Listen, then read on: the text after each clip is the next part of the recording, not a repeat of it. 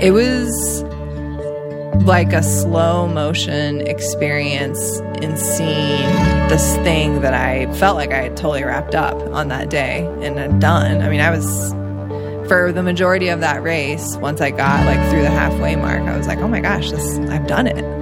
And in getting to like mile 25, so just over a mile left, and I was I mean, it was going to be down to seconds whether I broke 245 and my the lactic acid in my legs was blowing up and everything was tingling. I mean, like my vision was going blurry. Like I was not in a good place. I was done. That was Carrie Mack, and you're listening to Real Talk Radio with Nicole Antoinette, episode 198. Welcome to Real Talk Radio with Nicole Antoinette. That's me, the podcast that's filled with refreshingly honest conversations about the wonderful mess of being human. Today's guest, elite marathoner Carrie Mack, joins us to share the story of turning a seemingly impossible dream into reality. This episode was recorded in early March before the full force of COVID-19 pandemic hit us here in the US. So if the tone and topics of this conversation seem a bit removed from current events, not to mention the fact that we're actually recording together in person in Carrie's house, that's why. I'm choosing to release it anyway in the hopes that maybe you are feeling the same way that I'm feeling, which is craving conversations and content that dig deep into non coronavirus related subjects. Speaking of the deep conversations that happen here at Real Talk Radio, none of that would be possible without our Patreon community, since this show, as you probably know by now, is 100% listener funded. What does that mean? It means that we don't have any ads or sponsors. No one's trying to sell you anything to fix yourself or your life. That's not what we're about. Instead, each of these honest conversations is made possible by awesome, irregular people just like you, who've pledged $1 or more per episode over in our Patreon community. You can find us at patreon.com slash Nicole Antoinette and when you join, you'll get a bunch of fun bonuses. There are unique bonuses for each of the different funding tiers. So, depending upon what kind of behind the scenes stuff you want access to, you can choose your funding tier. This show is and will always be free, but if you love it, if it makes you laugh, think, and feel less alone, and if you want these conversations to be able to continue, I hope that you'll go to patreon.com slash Nicole Antoinette to make that possible. And now let's dive right into today's episode. Like I said, today you'll get to meet Carrie Mack. Carrie is an elite level marathoner and a member of Oiselle's all female training group, Little Wing Athletics, in Bend, Oregon. She's also the community engagement manager for the High Desert Food and Farm Alliance, an organization that believes good food should be accessible to everyone and that our food connects us to each other. In this episode, Carrie tells the whole story of what it took for her to qualify for the Olympic Trials Marathon. From the birth of that dream to setbacks, fears of disappointing people, all the hard work, small wins, injuries, Carrie is honest about it all. We talk about what it means to show up for yourself, how small daily actions can really add up to something much larger, the role of teamwork and community, and more. Carrie is a dear friend of mine, and it was an absolute joy to have this conversation with her. If you're in pursuit of your own seemingly impossible goal, or if that's something that's maybe on the horizon for you in the future, this is the episode for you. All of that starts in just a moment, and as always, you'll be able to find all the links and resources mentioned in this episode over in the show notes at realtalkradiopodcast.com. All right. We are good to go. Carrie, welcome to the show. Hi. Hi. It's such a treat to get to record in person. I almost never get to do this. The last time I recorded in person was in August when I was in the UK with Carly Ford. And now I get to be here now at we're your dining here. table. Yes, I know. It's exciting. Um, it's an extra treat to record in person. It's an extra treat to record with a good friend. So I am full of good feels and very grateful that you are here. Thank you. I'm glad to be here. Ah, so this episode won't be released until later in April, which is a little bit far out from where we are right now. But right now, at this moment, we are sitting in your dining room, like I mm-hmm. said, and it has been what, less than a week since you ran in the Olympic Trials Marathon? It has been. I was actually earlier today at work, just kind of it hit me that a week ago at this time, I was in a very anxious, anxiety filled hotel with lots of other runners, just kind of trying to dial in the day before a race. So, it, like, in a sense, it's been very a small amount of time, but it's also been almost a week. So, that also seems crazy. Isn't it funny how, like, when it's an event that's big like that, Yeah. that you know a couple of days in one direction or another it's like oh the thing that i was waiting for or planning for or like Yeah. looking forward to like is now over Yeah, that's hit me really hard because I think for so long, in both literally and figuratively, February 29th was the finish line. And so there was definitely a part of me that didn't think at all about time after that, like in any way. So even just to think about like looking at the calendar and it being March, I'm like, oh my gosh, like February 29th has been the day. So just kind of moving past that is has been interesting. yeah it's like one of those i think about it in terms of if there's an event that's so big that you can't see past it Yeah, totally. that it's like life does not exist exactly. past it but of course it yeah, does I mean, yeah. And you still have to go to yeah. the grocery store. You still have to show up for other things. You Right. to. so yeah. So, I mean, obviously, we're going to kind of go way back and like pull at this thread. But before we go back, I'm interested how has the post big event feeling like emotional landscape been for you i feel like the i mean my only real way to relate to this is with like after long hikes right when they talk about post trail depression of Uh-huh. Yeah. the you know you're doing this thing you're doing this thing you're doing this thing and it can be really grounding and really motivating and like your whole everyday existence is built around you know on trail like walk from point a to point b don't die and then Yeah. you get to point b and you didn't die and then it's like oh my god now what Right. Yeah, I definitely, and I kind of know to expect this at this point, having done not a ton of marathons, but this was my eighth marathon. Um, that there is kind of a post race blues that sets in, and so it was a little heavier this time just because of the the stage at which the marathon trials was. But I I think I've handled it okay, and you know, I think we'll get into this, but my build up to this race looked very differently than what I thought with injury and some other things. So I had already kind of gone through that process of, you know, I don't, it's not all about this day in a performance lens.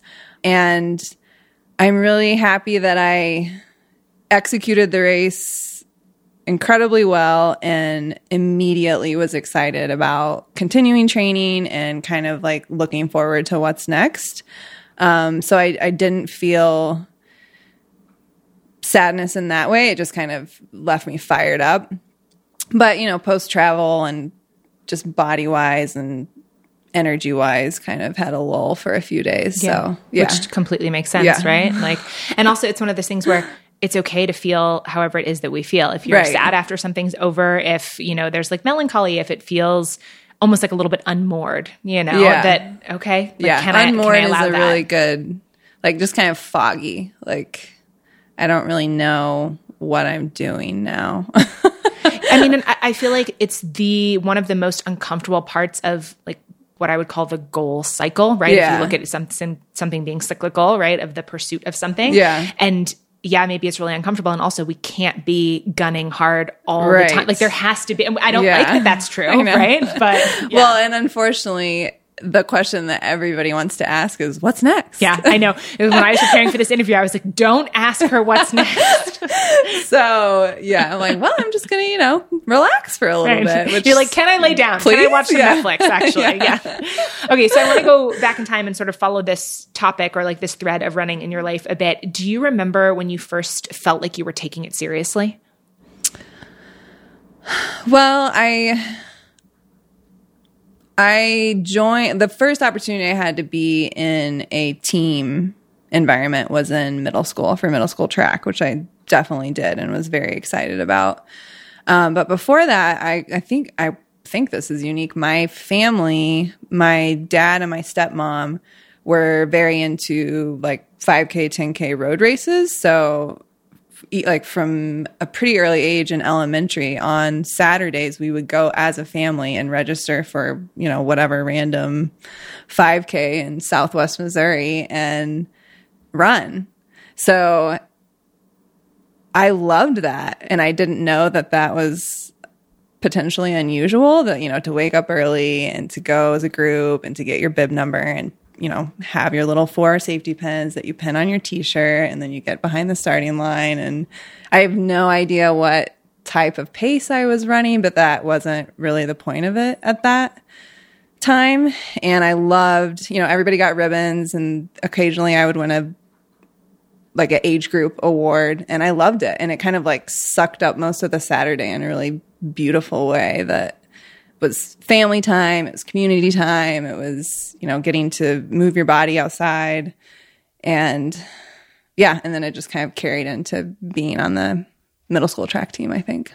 I can say that is not how I spent Saturdays as a kid. That is not anything yeah, my parents so ever did. The problem of having all of these random race t-shirts hanging in your closet and dresser started at a very early age for me. So yeah, my dad actually this weekend he traveled to watch me um, race in Atlanta, and he brought what he claims is the very first community 5k that i ever participated in he had that race t-shirt that he had like found dug out of i don't even know what kind of place and brought it to Atlanta, which was pretty funny.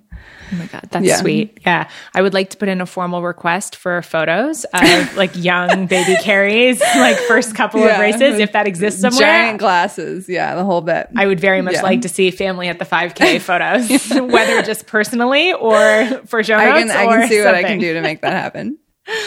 yeah, I'm interested in how you view your evolution as a competitor? Because it sounds like this started as a fun family thing. And you said, oh, you know, I won age groups and stuff sometimes. But was there a switch where you're like, oh, I'm actually really talented at this? Or did you feel that way? Was there a time where you were like, if I work harder, then I can beat people? Like, was, was there like yeah. a competitive thing yeah, there? definitely. And I think the thing that just clicks in my brain with running is that it's very objective and logical, you know, like you run how whatever specific distance someone is timing you and then you can especially for track easily compare from one race to the other. I've always been um, more inclined or more interested to race against myself or the clock, I guess. Um, and that's something I really worked on in the last few years, kind of coming back into running competitively and really trying to hone in how to race the field and compete in that way versus I mean I'm much more comfortable just knowing how I'm competing against myself and previous best times and that kind of thing. But I think in middle school it was much more just kind of a joyful friendship activity thing and then kind of moving into high school um, really kind of figuring out that, oh, I actually am pretty good at this and I really love how I feel when I'm excelling. And there was, for the most part, a pretty linear return to if I work harder at this, I'm going to get faster at this. And so that I kind of thrived with that as well. And I had a really great team environment and coach environment on both the girls and boys side in middle school and high school. And so it was a very close knit friend group as well, and we were all kind of encouraging of each other, and uh, and I just love racing. yeah, I'm interested. It's funny to hear you say that you love racing, sort of on the heels of saying that you prefer racing against yourself. Yeah, why do you think that is? I don't know. I wish I could answer that because I feel like it would allow me to do better. to race better against a field. I think part of it has to do with accountability. Like I know what I've done to prepare myself and be ready for race day. And I have all of the historical data about what I've done up to that point to, you know, use to justify whether I'm ready to run faster or whatever. But I've used it talked about it in this way before that there's a point in a race for me where I kind of I call it doing mental math mind fucks where I'm like just trying to like evaluate like oh is this matching what I think I'm capable of or what has happened before you know workout wise or training wise does this equation work? And in a race that's totally useless. Like you just need to go. Yeah. So um teaching myself to turn that off and really just, you know, assess my surroundings and my ability on that day and what else is happening around me and execute that way. So it's it's definitely a focus that I've um, put more emphasis on in the last few years. Yeah. I, I mean, I'm not, as your friend, I'm not surprised to hear you say that you don't feel like particularly competitive, right? You don't really like put that vibe off. Yeah. and, and yet I find that that can be true. And then also, you know, with like maybe you're not competitive in the rest of your life, but like something then switches with running. Like, do you, in the last couple of years, as you've been trying to focus on this more, do you ever have the like, oh, I want to beat these chicks, like in this race feeling? Um, not not too terribly specifically like against other people, but more kind of like if you zoom out and and I would think like I want to place in whatever position with this field versus like I want to be this person and this person and this person. I think I can use, you know, knowing what I know about other women in the race, I can kind of think about, you know, I, I should be up with this person. And then, you know, at the end, when I'm saying, you know, I have however many miles or minutes left, like uh, there are three people in sight and I want to beat those three people. Um, or I think, you know, I believe that I can do that, but um, I don't like sit at home, you know, Right. saying, like, Right, right. I really you don't have like a dartboard so-and-so. with papers. No, yeah, no. I mean, to be fair, that sounds healthy, right? Like, I don't know that that's. oh, I guess, but I guess whatever works for different people. So you ran in middle school, you ran in high school, then what?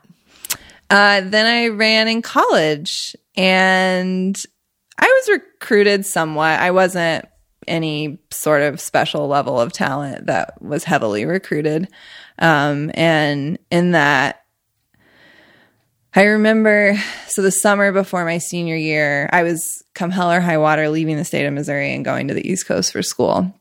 And so my parents were incredibly supportive, and I was very lucky to have access to resources and be able to really pick what school that I was going to go to.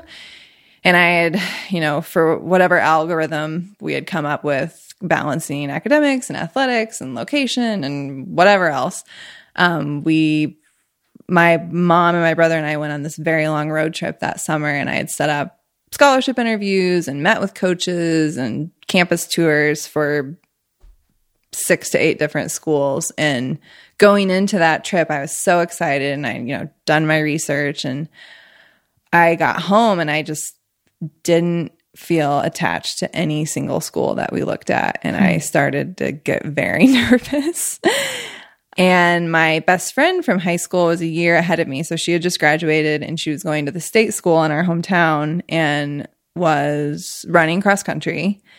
And which to me was amazing because she was still in town. But like I had not ever once thought, oh, I could just go to the state school. It's in my backyard. And so that fall, my senior year of high school, I was running cross country in high school and hanging out with my friend and her new friend group of the college cross country men and women's team. And so I just very naturally like fell into this group and without even being really conscious that it had happened, I knew that I wanted to go to that school. And I came home and just cried and apologized to my mom, who I'm very close to. And because I felt like I had, you know, everybody had put all this energy towards me making this very important decision. And at the end of the day, I just wanted to stay right there. Yeah. And I felt like I was disappointing everyone. And my mom was secretly thrilled. I was going to say, I don't think your mom minded. happy. Yeah. Um, and but she was like, "Well, you're definitely moving and living on campus," and it ended up being the best decision I could have made. It was kind of a mix for like athletically. It was a mix between you know I didn't I didn't walk on the team and I wasn't the best person, but I did you know by the time I graduated I was one of the like the best distance runner and one of the top runners in the conference. And I just had a really lovely experience with the women on that team. The coaching experience was hit or miss, but um, to that day, the people that I met through through running with my school and college are some of my best friends. And it's also where I met my husband. So it seems like it was worked out. It worked out. Yeah.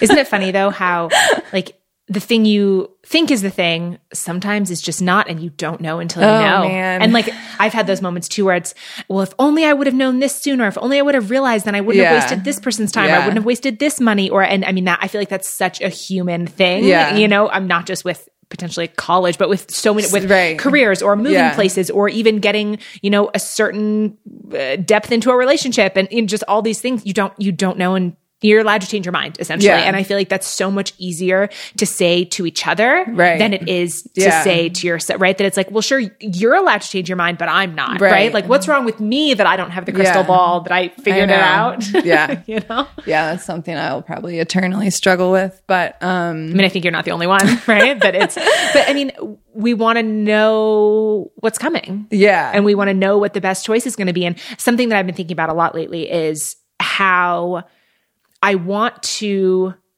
think and logic my way to the solution. And not to say that research is not helpful or that, you know, logic isn't a great tool to rely on, but I have just found more and more. It's funny, this came up in a couple of the episodes in March that the experience of like being in your body, right? Like, mm-hmm. what does this decision feel like in the body? Yeah. Right? Like, am I feeling really light and expansive when I think about this? Am I feeling really tight and constricted? And kind of, like you said, you just organically fell into that Right. team. And you couldn't, it didn't necessarily make sense on paper and No. leaving room I for was, that. Yeah, I was trying so hard not like I Yeah. Mm-hmm. did not want that to happen. And then it was all that I wanted. Like Can you think of another like time in your life when something like that was true, where it was like, okay, this is the path I think that I'm going to follow, you know, X, Y, or Z, and then all of a sudden, oop, left turn. Um, well, so I went straight from undergrad to grad school and What'd you study? I studied public administration with an emphasis in nonprofit management. Rolls right off the tongue. Yeah, very very sexy Yeah. academic focus. Uh-huh. Uh, and then I was really excited about kind of finally getting through school and then having that first experience of finding my re- first real job and like the interview process and, you know, finding my feet as an adult. And then took about as sharp of a whatever kind of turn you call what happened is. But um, I ended up with my at the time fiance now husband Travis we bought a Canadian fishing lodge and spent our summers in Canada for 8 years. You have to provide some context here because I feel like yes, that's a left turn, but you are in undergrad and you're studying the thing that rolls off the tongue, right? That you just said, and running competitively, and then grad school, and then at what where along the way are you like, let's buy a Canadian I don't know fishing that lodge? I ever said let's buy a Canadian fishing lodge, but I was being a very supportive partner and, you know, trying to be up for whatever can happen. Um, but really, really resisted the loss of getting that kind of idyllic post education experience that I had kind of put on this pedestal and fought against that a little bit because I felt like I had earned that and I was waiting for it and I was ready for it. And then it never, it just like vaporized. It wasn't a thing that was going to happen in my life, especially comparing to all of my peers who had just done a similar thing and they were, you know, in the first few years of their first professional work, you know, they're working and, but, you know, a few years into doing the fishing lodge, I was kind of like, oh, I actually don't want to have to work all the time for somebody else in a very kind of more traditional way. So, Yeah, I I mean there's so much in there that we can talk about because when I first found out that that was a thing in your past like oh yeah, we just owned this like fishing lodge in the wilderness for 8 years. Like what? What do you mean?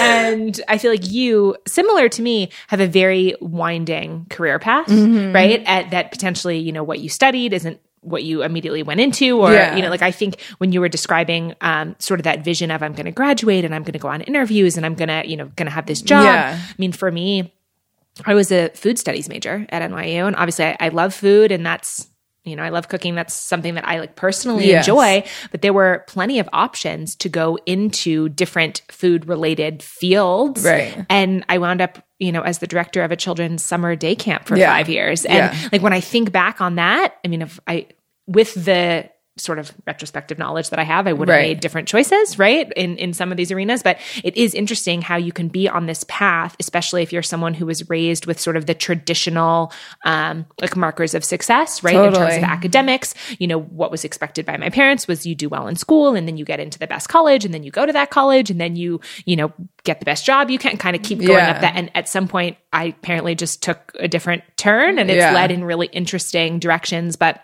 I can really relate to what you're saying about sort of the emotional side of watching a lot of your peers do a thing that you thought that you were going to do and Mm-hmm. feeling maybe sad about that, but then also, like you said, realizing, oh, this is a good fit for me. Yeah. Did you feel like you were kind of grappling with like an identity change, sort of? Yeah. It was really, I think I'm just generally a people pleasing person. and so to fall outside of what is supposed to be happening, whether I don't even, I can't even confidently say that anyone in my life was saying like you need to do this next or this is how this order of things should happen. But it was something it was a story i was telling myself based on a multitude of things. So that was very uncomfortable for me because it i just didn't feel like this this isn't right. This isn't what's next. This isn't what i've expected to happen. And i i'd like to sit here and tell you that i'm totally over that behavior but i have gotten a lot better i think. So- Do you feel at all, I don't know if regretful is the right word, but like, do you wish you had made different choices in any of these points along the way? Talk thinking about like that part of my life the only regret i have is i really wish i would have been able to study abroad in school. And because of being a college athlete in a d1 school there aren't a lot of examples of that happening very successfully. So it wasn't even really something that i knew to consider. I mean no one was telling like encouraging me to try to figure out how to do that because mm-hmm. it would impact whatever season was coming up next so that is something that i wish i could have done Yeah. I, I think, do we talk about the gap year thing? Did I tell you about this? Uh i don't know I don't think so. Okay, so my new I, this is definitely the first time I've talked about it on the podcast. I can't remember if we talked about it when we went on that little walk hike, whatever that was last week. Um, you know how in it's like common in Australia Uh-huh. or in Europe Yeah. for you know eighteen year olds Yeah. to take a gap year between high school and university. I never did anything like Mm-hmm. that, similar to you. You know, it was just like on this path, and I'm turning thirty five this year, and I have this I guess not so secret dream now that I'm telling you and telling talking about it on the podcast, but that I want to take a grown up gap year yes that I have this dream of like, what if you know you didn't do it at 18 Yes. and at 35 you were able to take a that's gap year, amazing and of course the finance would have to line Right. Mm-hmm. up, and you know it would Yeah. mean putting the podcast on hold for a while, and you know a, a lot of other things. But I'm in this place where I'm trying to just like allow. Like dreams and ideas, even if they seem impossible to come in. Yeah. And so, even what you said about, oh, I didn't get to study abroad, like there's part of that for me too, of it's not too late yeah in certain i mean some Yeah, things the time I has passed that. but like sometimes it hasn't Right. Yeah. I I think if I would have had the op- or the chance to do have a gap year experience after high school, things would have maybe been very different. well if you'd like to join me on some of my fantasy 35 year old gap year Yeah.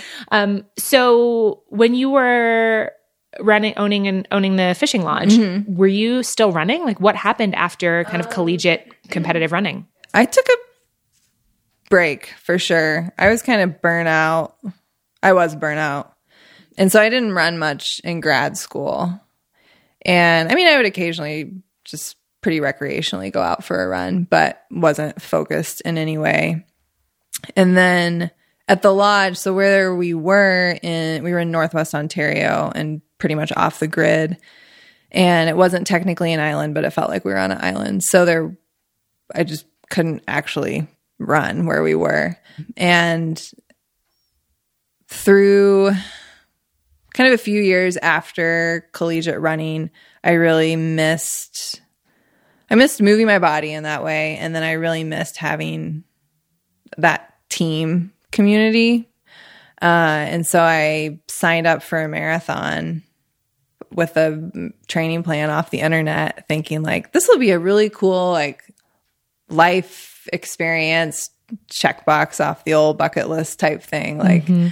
and it just kind of gave me focus and structure to get back into running and connect with the local running store. We were living in Illinois at that time.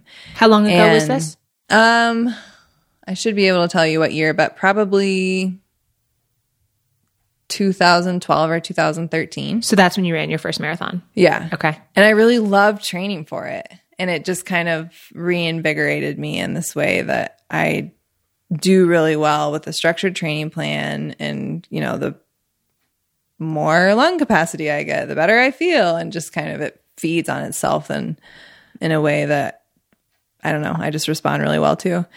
And so I, and um, you know, like my family made a big deal out of me signing up for my first marathon, and my mom and my stepdad flew from California to come watch me do it. And I,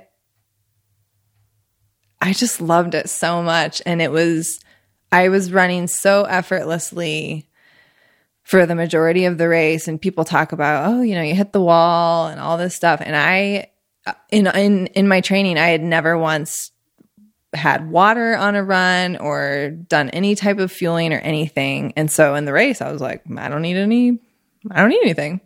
And so I was well under my goal. I had set my goal to beat my husband Travis's marathon time, and he had completed one marathon in like three hours and 17 minutes or something. I was like, oh, I just want to beat his time. There's that competitive spirit, right? So, I'm not competitive with anyone except my husband's marathon right. time. the and truth comes out. That's true. And I was well under pace to do that. And then I hit the wall and it was unbelievable. It was like an out of body experience. It was so terrible and amazing. And I just, I, is a miracle to this day that I was able to finish that race because my like my arms and legs felt like they were just blowing up like balloons. And I was I mean I looked at my watch and I knew I was if you would have told me I was running whatever minute pace at the end of that race I I don't know. It was inconceivable to me how much I had slowed down but I was still like I knew I was moving forward because the scenery was changing ever so slightly. And I crossed the finish line in 3 minutes 3 hours and 18 minutes. And I was so angry. I mean, I was thrilled because I had finished. And I do believe that anyone who decides they're interested in running a marathon, the only appropriate goal for your first one is to finish with a smile on your face. And so I was a little pissed that I hadn't run faster than Travis. But it took me about 90 seconds and I was like, I can't wait to do that again. Okay. I mean, it was immediate almost. And I since then, that's been kind of, I just knew the marathon was my thing. But I think your initial question was, was I able to run in Canada? And it took some creativity to make that happen. I kind of like when we went up each season, which we would head up in May, you know, I, I wasn't going to be able to train in any focused way for anything, but it's really important for me just for my overall health and mental health to be able to have exercise outside. So anytime we would have a town trip day where we would boat into town where there are roads, I would, as much as possible, be the person to make that town trip. So I would sneak, not sneak, but um, take time or build in time as best as possible to be able to run while I was running whatever errands in town. And then the last few years that we were there, we actually had a treadmill. Mm. Um, so I was able to run a little bit more consistently. So, I mean, it wasn't compared to the amount I'm running now, it wasn't very much, but at the time it was probably life saving on a daily basis to be able yeah. to do that. Yeah. So your first marathon was like seven or eight years ago, mm-hmm. right? That's a pretty significant chunk of time.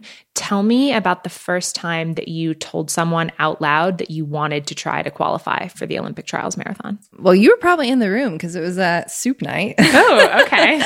and I had just, Travis and I had just uh, traveled down It was December of 2017, and we had just returned from watching one of my college teammates, um, Jamie, a dear friend of mine. She had raced the California International Marathon and had qualified for the trials. And so we had gone down to watch her, and it reignited something in me watching that race. And partially because of her incredible race, but the f- women running that day, and there were a lot of um, Olympic trials qualifiers um, that day was moving. It was so incredible, just the strength that they had. And I had kind of, it was right when we moved to Bend, and I kind of like was feeling ready to, I'd run the same time in a marathon, kind of back to back, and hadn't really gotten faster. And I was like, you know, maybe that, maybe that is what it is. And I was starting to feel ready to move to more trail stuff. And that felt interesting to me. And then I watched that race. And I was like, no, I, I'm not done with this. So we were at Soup Night the week after that race. And Lauren Fleshman was there, who I was at the time still probably a little timid around, but had met her a few times. And um, she had asked me, you know, what was going on. And I had said we'd gone to watch this race. And then I like word vomited. That's what it felt like. I was like, I can't believe I'm saying these words to Lauren Fleshman right now. How embarrassing is this going to be? Um, and I said, yeah, it makes me really feel like I want to like start training a little more seriously. I feel like maybe I could do this. And she was like, well, that's cool. You know, I don't know what she said exactly, but she had a positive response in a way that kind of, yeah, I just, it made me excited in a way that I hadn't been first like a personal goal like that in a long time. Yeah, I vividly remember standing in front of Collier's fridge at that soup night and you were telling me about going down and watching CIM Yeah. and you were lit up. I didn't realize that was the first time that you had talked about it to other Yeah. people, but that memory is very strong in Yeah. my mind. And it's interesting when you were talking about um, how impactful even maybe in a quiet way lauren's positive reaction was to you that like i've been thinking a lot lately as well about just sort of how we respond to each other's big mm-hmm. dreams, not necessarily each other, like just you and I, right? Yeah. But people in general, right? That I I can be so quick within myself to be self doubting, or you know, to have this wild idea. Even you know, the gap year thing. I kind of said Yeah. that jokingly, but I think I had the idea, felt like, oh my gosh, that would be amazing, felt that lit up feeling, Yeah. and then within I don't know. A minute and a half came all the list of reasons why that wouldn't be possible. Right. Right. And even if that's the case, it's like I shut it down so quickly mm-hmm. and I I'm trying, I mean, I'm trying not to do that to myself, and I'm particularly trying not to do that to other people too, Yeah. because especially when it's like a like a new dream or like a baby idea, or maybe it's the first time you've said it out loud, you know, not to say that there aren't there isn't like a time and place for maybe a little reality check, right? Right. Or tough love or any of those type of things, but that I mean, Lauren probably doesn't even remember that conversation or doesn't didn't remember that she said anything. that was- you know, but like, that, Yeah. that idea that how we respond to or how we encourage each other matters. Yeah. Does that make sense? Yeah. Especially when, I mean, I think nonverbal encouragement and how you respond to people is very important also, but there's, there's a special power in just saying the words out loud. And, you know, I said word vomit, but it, there is kind of like a, ooh, like I can't take that back. It's out in the world now. I said it and it's like reverberating out in a way that I think kind of turns it into something different. Yeah, I think so Yeah. too. So, for folks who aren't familiar with the workings of elite level marathoning, will you um, just quickly break down what qualifying for this race entails?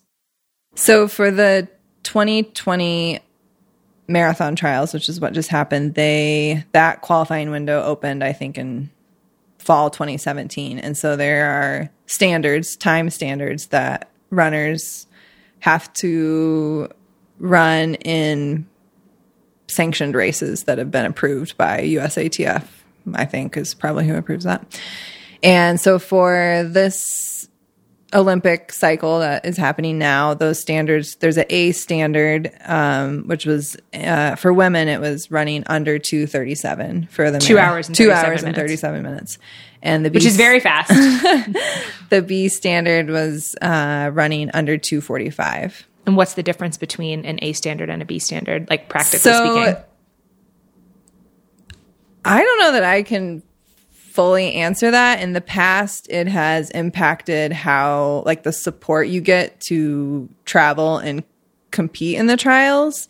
And that shifted a little bit this year. The Atlanta Track Club hosted the trials in Atlanta, and it was the first time ever that they gave support to every qualifier, whether they were A or B qualifier, um, which was huge, especially given that there was no way for them to anticipate how many people were to qualify on the women's side. it was a record number, wasn't it, was this a year? record number by like, almost double. Yeah, it's like Yeah, hundreds and hundreds of people on that start line. Over Yeah. 500 women qualified, which is fantastic.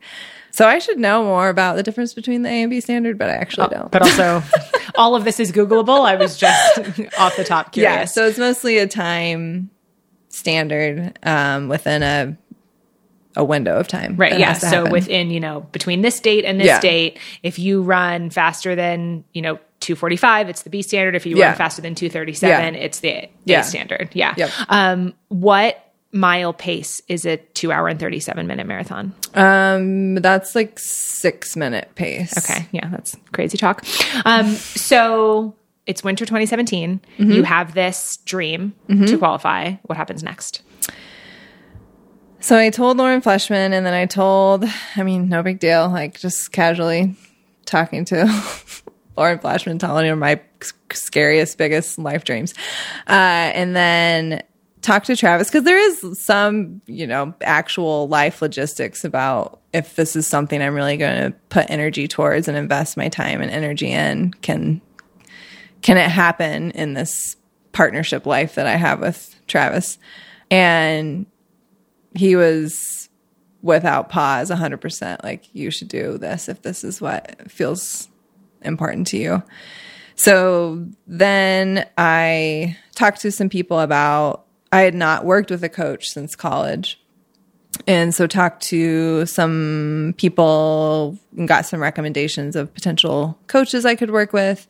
And mel and collier lawrence who are teammates of mine here in bend with uh, little wing athletics they recommended someone to me. And so i just kind of cold called this person feeling very unworthy like why would why would this person consider coaching me? And met with elliot heath in bend when he was on christmas vacation with his family. And he was like yeah let's try it out. We'll see see what happens. And so i got a coach. I kind of planned my days and weeks and just kind of schedule wise really chunked out like time to make priority to get my training in and then just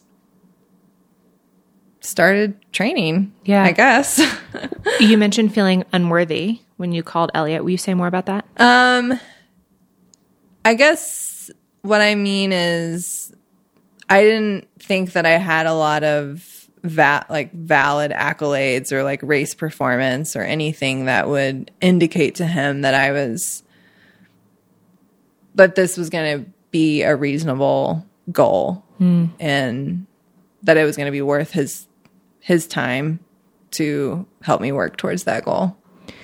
Did you? I mean, you must have believed that you could do it on some level, otherwise, you wouldn't have pursued it. But how real and realistic did it seem in your mind that you were going to be able to do this? It I felt very confident that I could get faster in the marathon if I really, you know, kind of recommitted to training and I mean, if you just do the same thing over and over again, it's going to eventually you're going to kind of flatten out. And so I felt like there were a lot of low-hanging fruit available, like investing in a coach and adding in strength work and doing a lot of things to kind of reconfigure what training for a marathon could look like. So I was very confident that I could run faster than what I had at that time. I honestly had no idea if I would be able to break 245. What was your fastest marathon to date at that time? Um 256. Okay. Which, yeah, I mean, minutes, like that's a big gap. Yeah. Right? Yeah. Okay. Yeah. So 256, you start training with this coach. And then what was the first marathon that you ran after that when you were like, okay, I'm going to give this a shot? So I didn't run a marathon. We started working together in January of 2018 and I raced uh, the Chicago Marathon that fall in October. And that felt like eternity to me to wait that long. But Elliot was really clear that, you know, I'm only going to be as good as my foundation. And so um, we spent a lot of time just kind of building those foundation blocks of training and making sure that I was healthy and could manage a training load and like slowly build on what that looked like as far as miles per week and just kind of overall volume of gym time and all these different parts of it. And then he wanted, he was interested in me doing some shorter stuff earlier in that year. So, you know, I raced a 10K and I did some track races and I did a half marathon in the summer. So it was a very patient, kind of well thought out build up to get to that full marathon distance. Yeah, it's uh, when you were talking about how between January and October felt like an eternity mm-hmm. to you. I mean, I think there's there's something that's so relatable in that of you're really fired up about the yeah. possibility of a thing, yeah. right? And it feels like there's a lot of momentum and you have the dream. Yeah, and like, no, I just said I want to do this marathon thing, so let's do that. Right, let's do that now. And then no, but I mean, I think if we kind of take this out of the realm of running for a second, I mean, obviously it applies to running, but it applies to, you know, goal setting in general, right? I would imagine writing a book or doing mm-hmm. like do, basically creating any thing, whether it's like something you're doing with your body, right, yeah. athletically, or you know, a body of work, right? Yeah. That it you have the excitement and the motivation, and like it's it's almost like a sort of the narrative of this is like a broken record. It's like, well, what do you do when the motivation wears off, right? Yeah. like we all know what it feels like to be really excited, and mm-hmm. then to sort of be faced with, oh, okay. I have to do 1,000 things right. First. The gap between like where I am right now and where I want to be yeah. is like seemingly infinite. Yeah. And so I would love for you to talk a little bit about, you know, you were talking about logistically what you were doing, right? Like he was giving you you know workouts and training plans mm-hmm. and you were mm-hmm. doing that and you were running with people here and mm-hmm. doing these shorter races right those are sort of like the tangible building blocks mm-hmm. but from that sort of like emotional perspective mm-hmm what was that like? Like, did you feel like there was a dip in motivation? Was it really daunting? Was it like mm. just sort of from the initial super fired up, right? Like talking to people at soup night to be like, yeah. oh, fuck, this is a lot of work. Yeah. Right? Yeah. I don't remember losing. I don't remember like dipping below a baseline of motivation that felt like important to maintain to do the work required to chase after this goal. I'm incredibly fortunate that I had access to this group of women training at an elite level in Bend that were very open to me showing up and joining them when I could. And so that was huge from the motivation perspective because I had people checking in with me and, you know, as best as they could, rearranging their schedules so I could fit in because I was still working full time.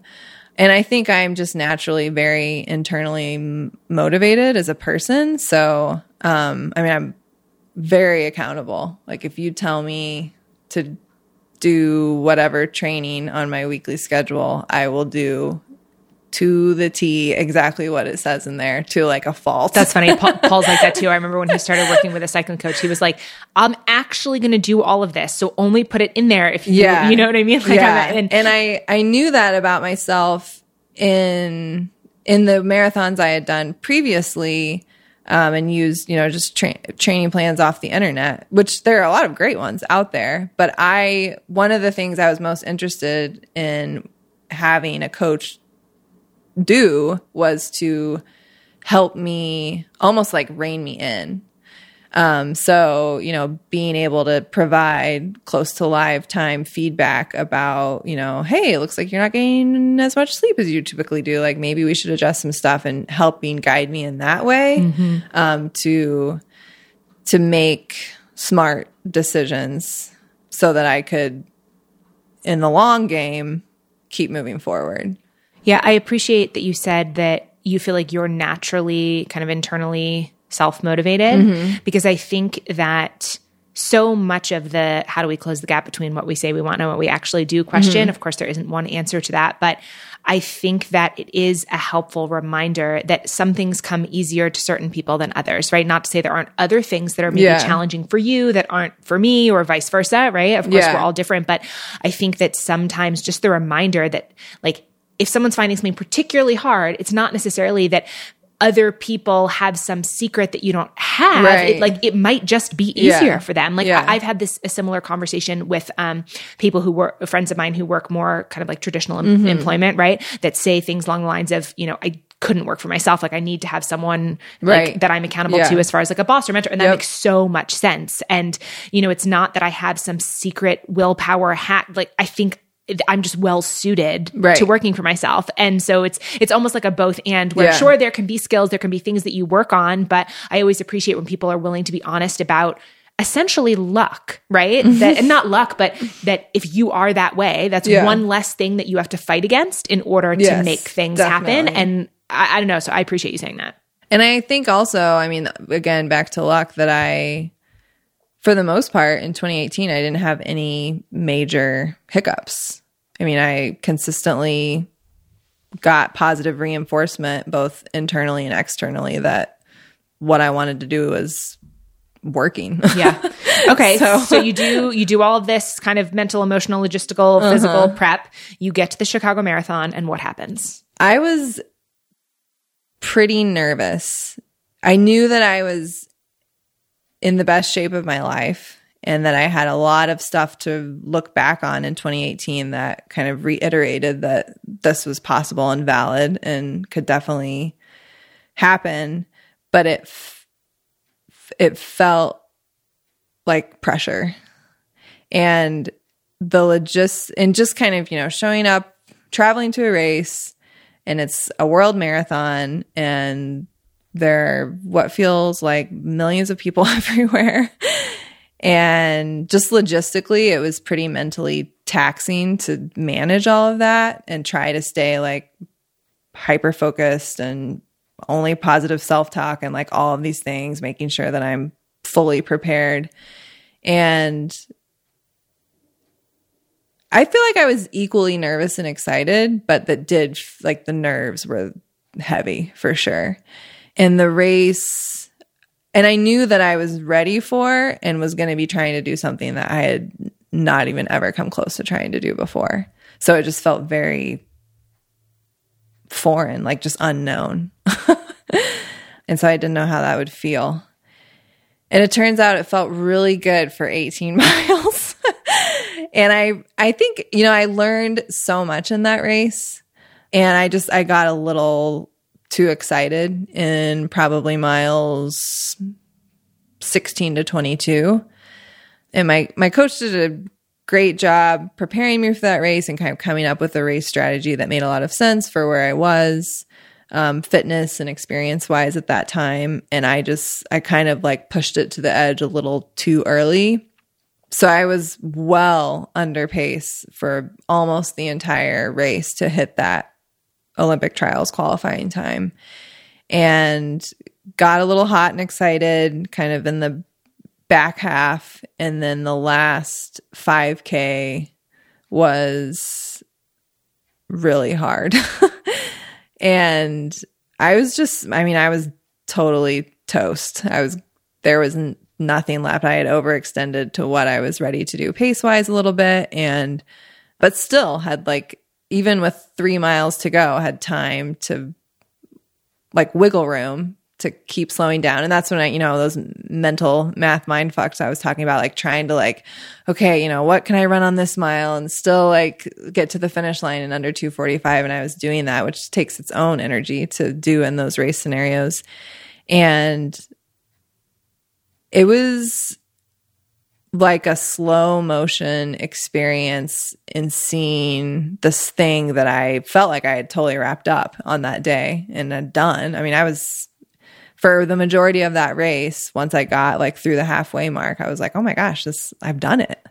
And in getting to like mile 25, so just over a mile left, and I was I mean, it was going to be down to seconds whether I broke 245 and my the lactic acid in my legs was blowing up and everything was tingling. I mean, like my vision was going blurry. Like I was not in a good place. I was done. And at the the race in Chicago, you right at the finish, you make a, a right turn and there's this burny little hill that I had run on my shakeout the day before and it was like, oh yeah, that's like no problem at all. And I and it's right at like 400 meters to go. And I turned and it was just a mountain. I mean, I I don't know how I stood up. Like I don't know how I made it up that hill not crawling up that hill. It was it seemed impossible. And I, so you do that Bernie little hill and then you make a left turn and you can see the finish line and you're like, there, it's 400 meters.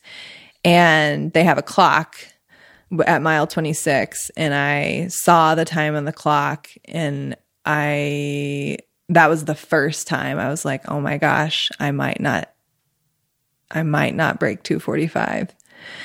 And so, I mean, at that point, you're just, you're running on whatever fumes and dreams and whatever else, just trying to cross the line. And they have a giant clock at the finish that everybody's looking at. And I was sprinting as hard as I could, which probably was not fast at all.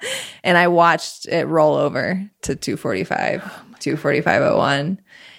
And I was just baffled. I just really didn't understand how I had messed up that badly.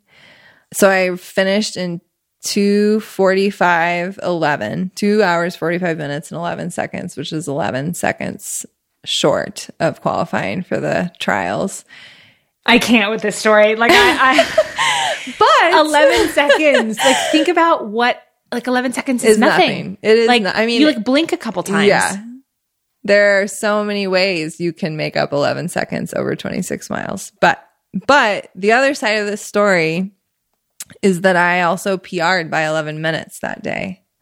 So I had done a thing I had never done.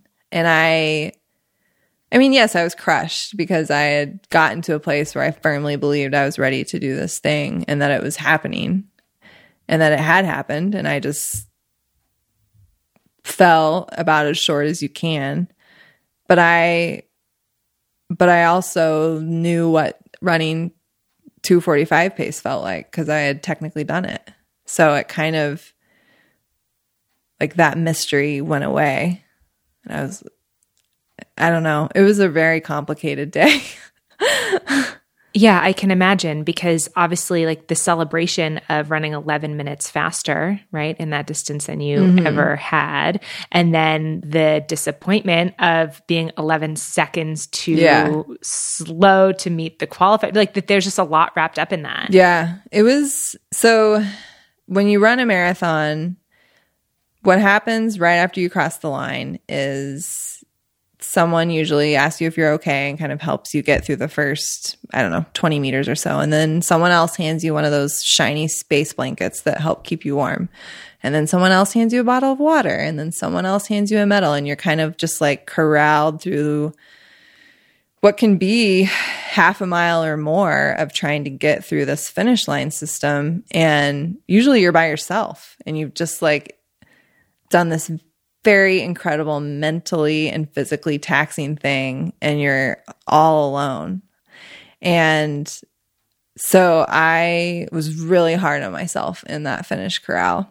And I got back to the tent, got my stuff and got my phone and was pretty upset and I called Travis, my husband, and I just started crying and saying, I'm sorry.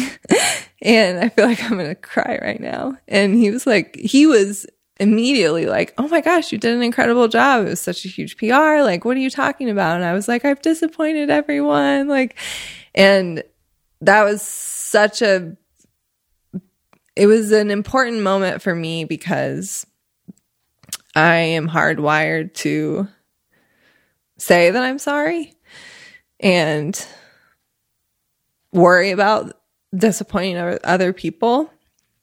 And I didn't like what that felt like. Mm-hmm. And I mm-hmm. wanted to be excited about the PR of that day. Yeah. And so when I got back to the hotel and found Elliot, my coach, he reminded me that when we chose this race, you know, six months beforehand, it wasn't even a part of the conversation for it to really be a legit try at that qualifying time. It was just like, let's see what we can put together in this year. And we, you know, with the goal being to PR, but certainly not realistically being ready for the mm-hmm. end goal of qualifying for the trials. And I needed to hear that and just be reminded that it was actually really incredible what I had done and that it just reaffirmed that there was a lot more in there to be yeah. excited about. Yeah, this sort of thread of not wanting to feel like you're letting people down, like even back to the beginning of the conversation we were talking about colleges, mm-hmm. right? Like there's something in that that seems like consistent maybe yeah. in your story. Yeah. I mean, I think it's so interesting what we expect of ourselves versus what like other people expect of us, what we think they expect mm-hmm. of us, right? Mm-hmm. There's like just so much in there that it almost never lines up. Yeah. And f- for the most part, I would assume that you are not unique in that the harshest of those things is what we think for ourselves, right? Yeah. And I know that it's not the same situation, but when you were talking about feeling the like apologetic, that's very similar to how I felt when I quit the PCT. Mm, you know, mm-hmm. and like it was a very similar conversation that Paul and I had that I had with other people too. That you know, especially and I, you know, anytime you do something publicly, right? Yeah. That you know, whether it's social media or you know, just friends and family, right? When you have said you wanted to do a thing mm-hmm. and for whatever reason it doesn't go according to plan, there is this like humbling part of it. And yet, again, for me, I have to go back to, and I'm not, I'm not putting this on you at all. Like this is 100% my stuff that like I have to check myself of the arrogance of like, why do I think that I don't ever have to have obstacles? Or why mm-hmm. do I think mm-hmm. that it's going to happen for me the first yeah. time? Or the whatever, you know, that like I get the Cinderella story. Mm-hmm. It's okay if other people make mistakes and like, we, yeah, we learn from failure, right? Like yeah. all those like cliche yeah. things, but like I don't want to actually experience that. Know. you know what I mean? God, so exhausting. right? But it, it is sort of a check of like, okay, so it didn't happen the first time. Yeah. Okay. It doesn't right. like, I feel like something. And it's too- so ridiculous because I wasn't even really expecting it exactly. to happen the first exactly. time. Yeah, yeah. But yeah. So that race was such a learning experience and I'm really grateful for it because I yeah, I just added a lot of tools to my toolbox and it left me incredibly humbled and hungry to try it again. Yeah. So you get back from that race and you're like, oh, okay, let's get back to work a little bit. Like, did that feel daunting? Um, well, first I went to New Zealand for three weeks. Yes, you did. Yeah, because when I it was funny, this was right around the same time. Like I quit the PCT, yeah. right? It was like the day yeah. you ran this race or yeah. something, something really similar, was, and then I came home and you weren't home some, yet. Yeah. So I just, you know, full recovery and recharge, just like recharging everything. And then, yeah, I was excited to come back and train again, train smarter, train harder, if that's what made the most sense, and try again. How long did it take from coming back from New Zealand to qualifying? Almost a year to the day. Like that's that's wild. Again, I'm there's a lot in what you're sharing that I feel really grateful for, but just like especially the reality of how long things yeah. can take, right? Like I sometimes get frustrated when something isn't coming together in like a week. I know. Right? Yeah. And here you are saying, you know, it was from January till October for the first go around, mm-hmm. right? Everything that went into that, right? Yeah. The 11 seconds, all this, recover, come back, and then an entire year yeah. of daily work. I know. Like just to underscore like that in itself, like the qualifying time is of course an accomplishment, but like Carrie, that's like incredible to be able to like show up like that every single day like that like it makes me emotional like it's yeah. just this that we can't like phone in the things that we want to have happen right. like you either show up or you don't you yeah. know and you clearly did yeah and i had planned to race a marathon in the spring of 2019 so which would be more like six months after running chicago but had a little bit of an injury hiccup early that spring and so kind of readjusted recalibrated and and then yeah didn't end up running another full until fall of 2019. So it's kind of like one of the tragedies of the marathon is you can't do them very frequently. Right. It's not like a 5K, Yeah. right? Where you can race them a lot more often. Yeah. And then, so I guess just, uh, and we don't have to go into too much detail about this, but the race where you qualified, talk me through what was going on in your mind the last like two miles of that race. It was like a crazy.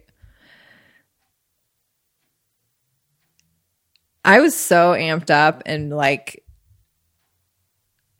confident, not in an overly confident way, but just like experiencing the joy of doing something I was totally ready to do. So it felt like a very loud, exciting dance party.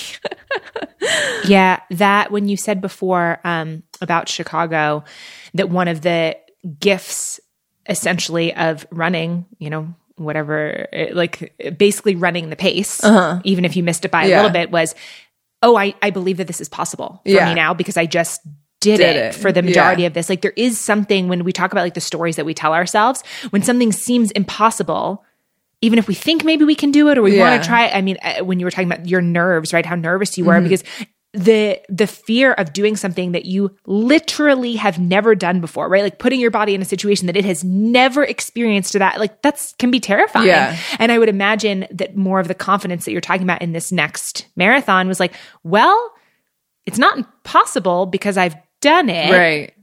And then I trained another year on top of Yeah. that. So like there is it's almost like the gift of experience, right? Like once you have proven to yourself, oh, this Mm-hmm. is possible. Like it it it like changes Yeah. what, what happens Yeah. next. Yeah. definitely. And it was, you know, in the conversation before the race last fall where I did qualify, it was kind of like, well, do you do we go with the group of women that's running planning to run 245 or do we go with the group of women that's planning to run 237 like feeling like I could legitimately choose what type of race experience I wanted to have because I was ready for either one. What made you choose the 237 group?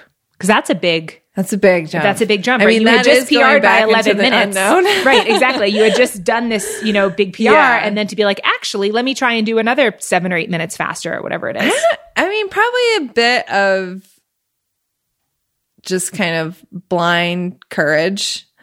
And I just felt, I just knew I was ready. I don't know. I had, I had worked, I worked really hard in 2019. I had a lot of incredible support to be able to do that. Um, after running Chicago, I joined Oiselle's elite training group here in Bend, women's training group, Little Wing Athletics, and so had even more kind of structured team support and had gone to train at altitude last spring and just had done just had added all of those extra things and just had a really good joyful time training for this marathon um i mean i'm not gonna say that every day and every step was purely joyful in that training, but felt like I just, I really was happy and um, knew that I had done a lot of really good work to get to that start line healthy. Yeah. So, and I don't know if this was something you experienced or not, but you were talking at the beginning about sort of the like post race blues, mm-hmm. right? I feel like that can happen, like whether something goes well or doesn't go well after qualifying mm-hmm. for the Olympic trials, right? Where you sort of like the dream becomes a reality, right? Mm-hmm. Like this thing that you had been building up to, like you did it. What was the emotional come down from that? Was it like similar to how you're feeling this week? I, it's not quite similar because I, that race last fall in Minnesota was magic. I mean, I ran that entire from the start to the finish almost entirely with a smile on my face. And I knew that I was ready. I had great conditions and I fucking crushed it. Like, it feels weird to just confidently say that, but I did. It was like one of those days that I will look back on and just marvel at. Mm-hmm. And I was ready for a break because I had been in a pretty hyper focused state to get there for a while, both physically and mentally. So I was ready to kind of just check out and relax. And so I had about a month of no structure. I didn't run for a few weeks. And then I did, you know, ran whenever I felt like it or, you know, went mountain biking. And so really kind of just relished that break mm-hmm. until until I broke my toe. yeah. I mean, this was the last thing. There's other things I want to talk to you about too, but the, the really the last part of this story that I want to talk about, you know, because you just took us through this whole kind of like emotional ups and downs, but like yeah. Trending upward, right? Yes. In the in the way, like meeting the goal, reaching the goal, you qualify, you're going to be running in the Olympic trials Yes. marathon, and then you have this freak accident in the mm-hmm. gym where you break your toe. That is correct. Like what? What the fuck? yeah, I and obviously things happen, right? Like it's Yeah. one of those. But I'm interested what you because you've mentioned before that after um, that first marathon that you added more tools to your toolbox, Mm-hmm. and I like this concept of thinking of whether it's coping mechanisms or like the way we talk to ourselves or like I'm interested in like the actual tools. Mm-hmm. Yeah. And so if you could talk a little bit about like one or two things that either you already had in your toolbox that were helpful for you after you got Mm-hmm. this injury or things that you had to like adapt into sort of like how to weather the storm of disappointment when like something that you never could have Yeah. seen coming you know all of a sudden is this huge obstacle where you're what a couple months out from Yeah. running this race and you Yeah, break your toe Pretty ill timed. One thing that I'm really proud of is that I I feel like through this process, especially in 2019, I I don't have any negative self-talk really about anything to do with my running ever. is that and that's different from how it used to be Um, I think there was just more kind of questioning or, you know, second guessing myself. But before the race last fall, I did a lot of writing beforehand, kind of reflecting on the training cycle and what I wanted the race to be like and just all this stuff. And it was like 15 plus pages of writing, and there wasn't one single negative thing that I wrote down. So I think that carried me a long way with this injury that I dealt with last fall. And another big piece of it is I finally truly believed that I was enough, whether I qualified or not. Like it was, I was validated in wanting to chase this goal. I belonged at that level. Like it was, it was a worthy quest. And I think a lot of 2018, I wasn't quite sure about that. well i feel like that kind of self-belief comes through doing the thing Yeah, totally. So I also kind of, you know, in the immediate critical time right after I broke my toe, I was very honest about needing help figuring out what to do or what not to do or whether I should just burn it all down and say, I, you know, there's no way that this is going to there's not a version of this where it's reasonable for me to be ready to race in Atlanta because if that's the truth, it's terrible, but I want to just know that and then I can start to move on versus having to try to do this impossible thing. Mm-hmm. So having feeling like I could say that out loud and get guidance and advice from people that had either experienced something similar or had the expertise of how this injury works or whatever it was and just being very like please help me. Yeah i mean well the ability to ask for help i Yeah. feel like is like the number one tool in the toolbox Yeah, sometimes right, right? Absolutely. Being able to say like I, whether that help is emotional support whether it's hey you know more about this than me please help me decide Yeah. what to do right? Like being i feel like it's it's really powerful to be able to acknowledge like when you're uh, you know like too far in the deep end you know with Mm-hmm. Totally. something and Yeah. it's great to be resilient which Mm-hmm. you obviously are and to be able to be your own cheerleader and like all like you said internal motivation all the Mm-hmm. stuff that comes from you and that's not enough Yeah. Yeah. So being able to have those external resources. And obviously what came of that was don't throw this away. This, Right. there is still a chance. Right. And then I feel like I just kind of flipped the switch. I was like, okay, I will commit to eight weeks of cross training, eight weeks in the boot. Like, I will put my head down and do what you're telling me needs to happen. And Some of the cross training that you did seemed It so was- grueling. so terrible. and it got to like like I felt like I was a maniac in a way that was borderline not healthy. How But, so? Um just I mean there was a moment on New Year's Eve when I was at the gym at like 6 p.m. and I'm like I mean it is just me and whatever other maniacs are left.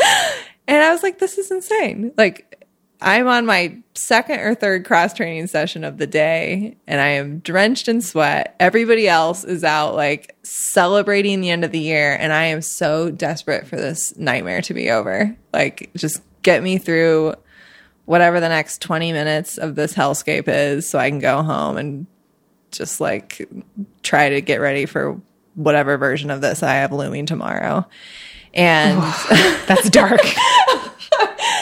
and but it really like it helped me like on a for the most part on a daily basis like i could break it down and be like this is what i have to do today that's all i have to worry about and because really that's all we can worry about like we have no not much more control outside of that and like it was it was too much to zoom out and think of all of the things that i had to do and had to go right and needed to happen for there to even be a chance of me making it to the starting line of the trials, which was this thing that I had like worked towards and put so much emphasis on for so long. And so I don't I think I maybe deviated from your question. I don't even here, remember but- the question. Who cares? We're talking about this now. It's great. Um, but it was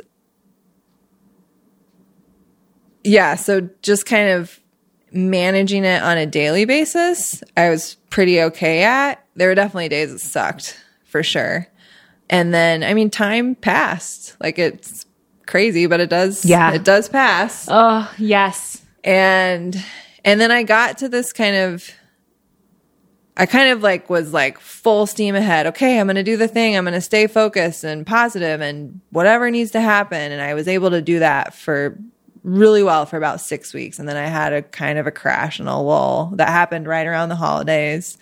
And i was like i hate everything. Nothing's working. It's the x-rays aren't getting better. Like um, and at that point, really, again, asked for help to reevaluate. And I was like, I can't be in purgatory forever. I'm not interested in maintaining this insane level of focus. And if it's like, I need, I need reaffirmation that it's still possible. And, and then I was like, I can commit to staying in it basically until like whatever X day is. And then I'm out. Like, I just can't from a mental health standpoint Yeah. um, it's not worth it. It's not worth my long term health, like physical health, to just limp through a race. Like, that's not what I wanted that experience to be. Yeah. And then I think just the nature of the fracture and the injury, and I turned this corner and was incredibly lucky that the last six weeks before the race, pretty much everything went about as well as I could have hoped with training.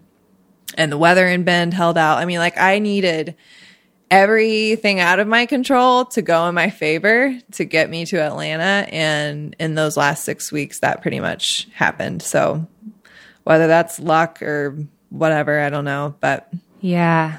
Oof.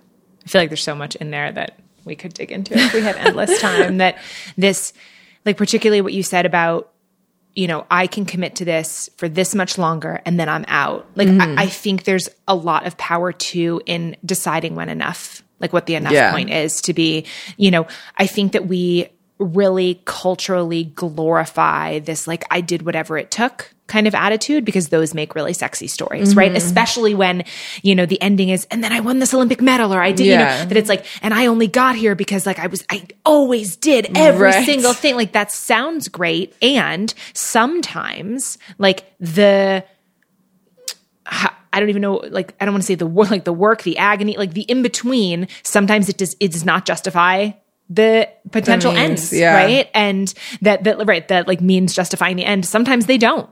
And uh, obviously for you, like you said, you turned a corner at the right time. Mm-hmm. Everything sort of lined up. But if it hadn't, I do think that there's a lot to be said. And I want to underscore your point that sometimes walking away, Yeah. Even if it's like agonizing and heartbreaking to do it, right? Whether it's like Mm-hmm. walking away from a job or from a goal or from a marriage or from like, like sometimes that's the right choice. Yeah. Sometimes you got to go. And it's like, what, like, I, I feel like we're not like, yes, I believe in the kind of we can do hard things, right? And like resilience and that you test yourself and you Mm-hmm. get the best out of yourself. And like, I think that that's beautiful and worthwhile. Mm-hmm. And we're like not here to like drag ourselves through like the suffering Right. forever. You know, like Yeah. it just, I don't know.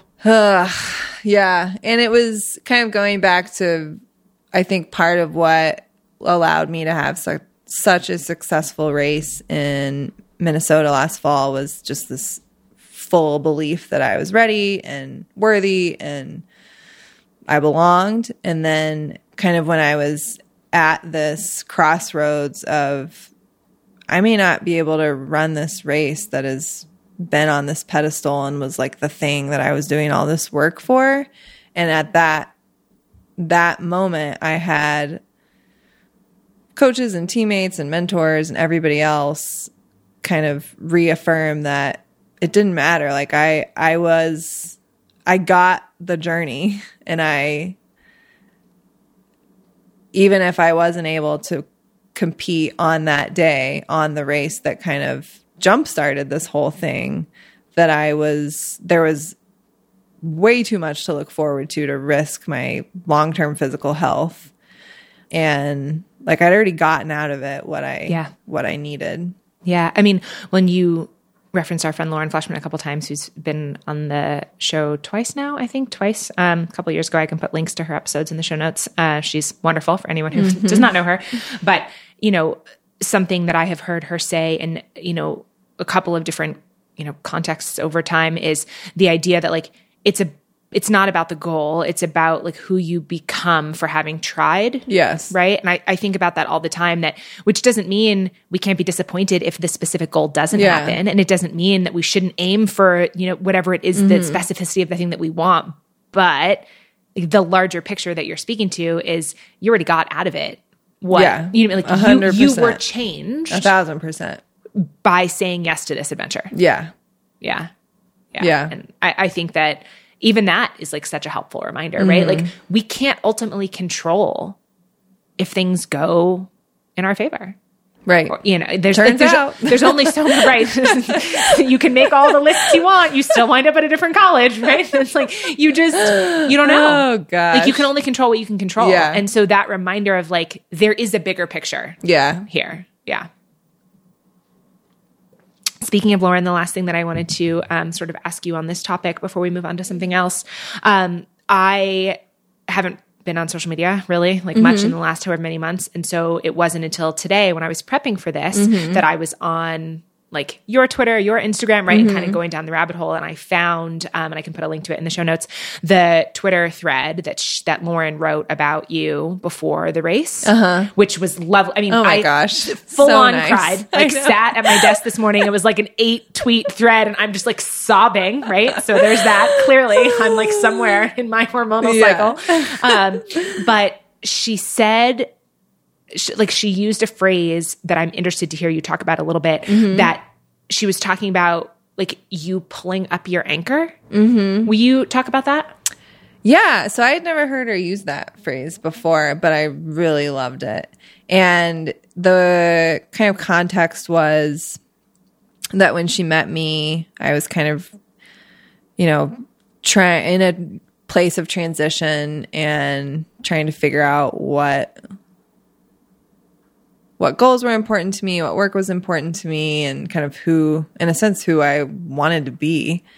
And to pursue this goal of running required me to lift up my anchor and and move and um, kind of recalibrate in a very focused way that from the outside probably didn't make much sense. Didn't make much sense to my family. It didn't make much sense to anyone that's following any sort of traditional life plan. Um, because I was 30 years old and had been married for over five years, and maybe there were some things saying that I shouldn't put that much energy and effort towards trying to be an elite level marathoner that I, something I hadn't done before.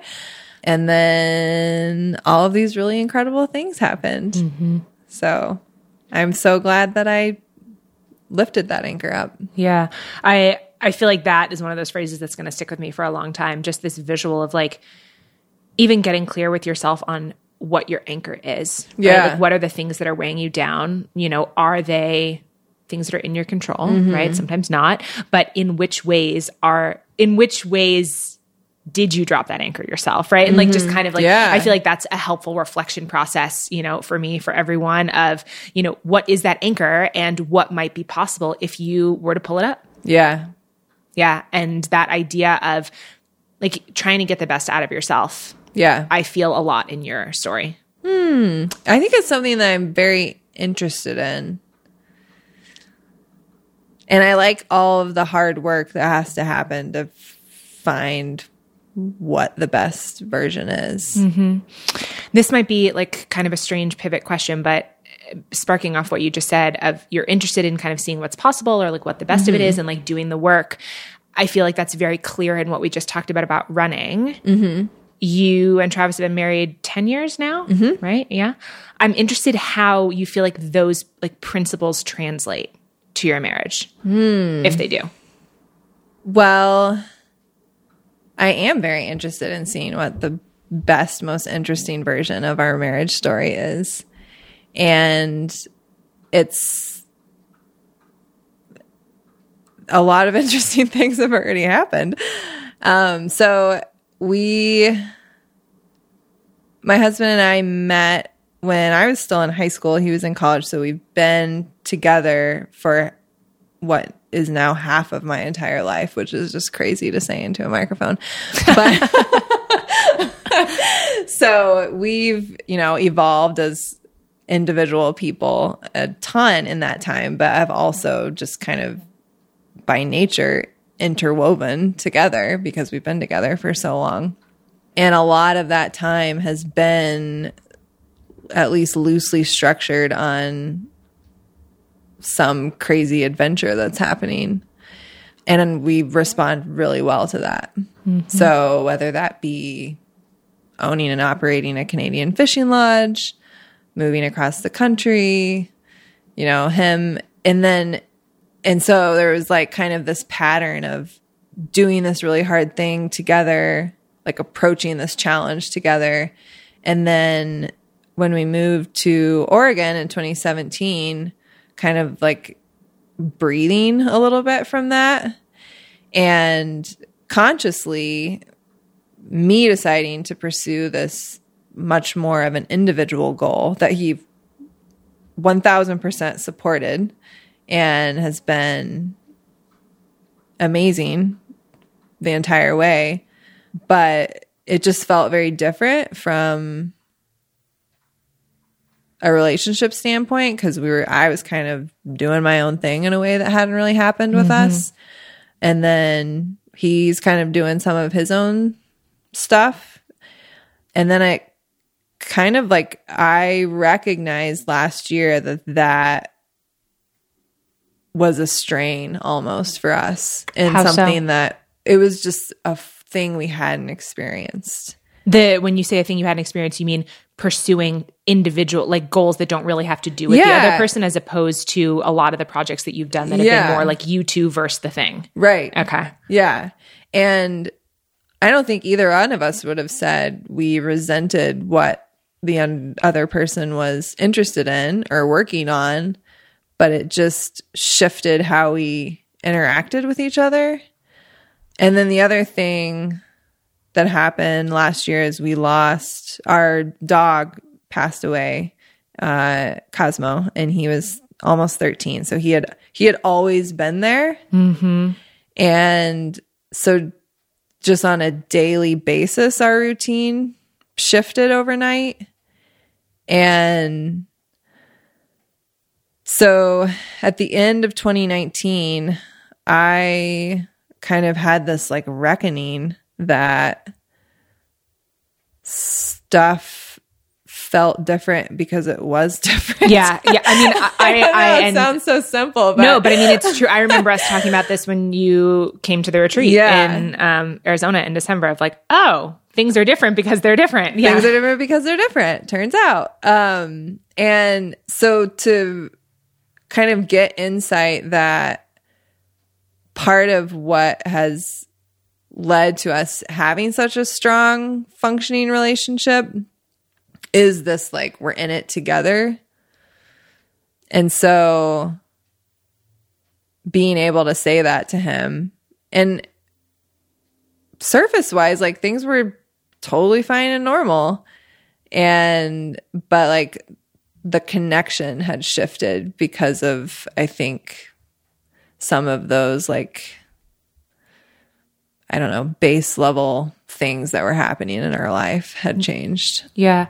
I'm interested in hearing sort of about the like then what of that because I think that it would be really easy to kind of take the you know black and white approach of like well you know we had this really strong connection when we were doing these like really intense things together. So then obviously we have to blow up our lives in order to which of course is not what you chose right? Like Yeah. you're still going to be here I'm interested in um like if you could give a couple examples of what some of the like 5 or 10% changes are right because I think that sometimes the answer is blow up the thing, Uh-huh. right? And, you know, do an extreme fix. And sometimes it's like, well, are there, you mentioned low hanging fruit before with running, right? Yeah. Like, are there things that if I shift this by 10%, I shift this Mm-hmm. by 5%, that enough changes that I feel differently, right? I'm just interested to Mm-hmm. Hear kind of what happened for you guys with yeah that. and i think part of why and it was like things had subtly changed very slowly over time and because we have been together so long and we are so incredibly comfortable with each other that like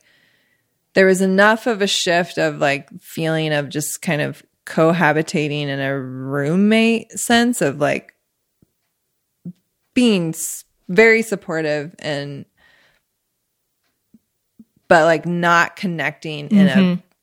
husband wife way or Yeah. like in a romantic partnership way. Which also is incredibly common, right? is- like yeah, you are not like the only all- ones yeah. that, yeah, exactly. Yeah. And and so then that just kind of like there are just all these little things that had like kind of started like seeping out and then having this insight of like we just need to come back together and we are on the same team. And so I had done this I went to your retreat and was very emotionally vulnerable in December and depressed because I had been in a boot for however many weeks and all the things.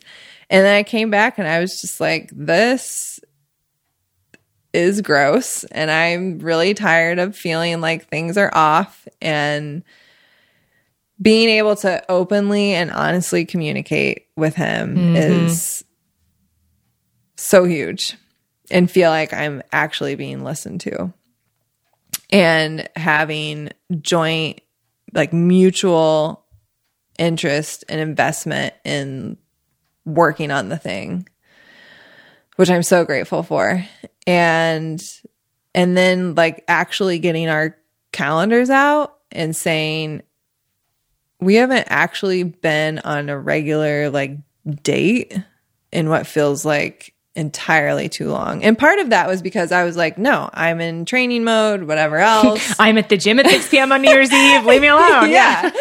so it's not like I had been asking to go on dates and or one of us had been asking and the other person had not just been. fall into yeah, you patterns. just fall into patterns. So being very conscious and over the top deliberate, like every week we are going to have a date night. Mm-hmm. Um, and like, and then that's not something that we have to earn. That's something that we have earned and should be fun and shouldn't be like, I don't know. It should like, it's so ridiculous. So, and then with our 10 year anniversary, just kind of like playing that up in a way that made both of us uncomfortable because we're not big flashy, make a big deal out of anniversaries or birthdays necessarily. And and similarly, like, oh, there's not enough time, or it's, you know, right after the holidays, whatever else, and just like splurging and taking the time off and going by ourselves to this place for three days and just having like being spontaneous and fun. Like no expectations of like this has to be the perfect 10th year anniversary trip. Like that's not a thing that exists.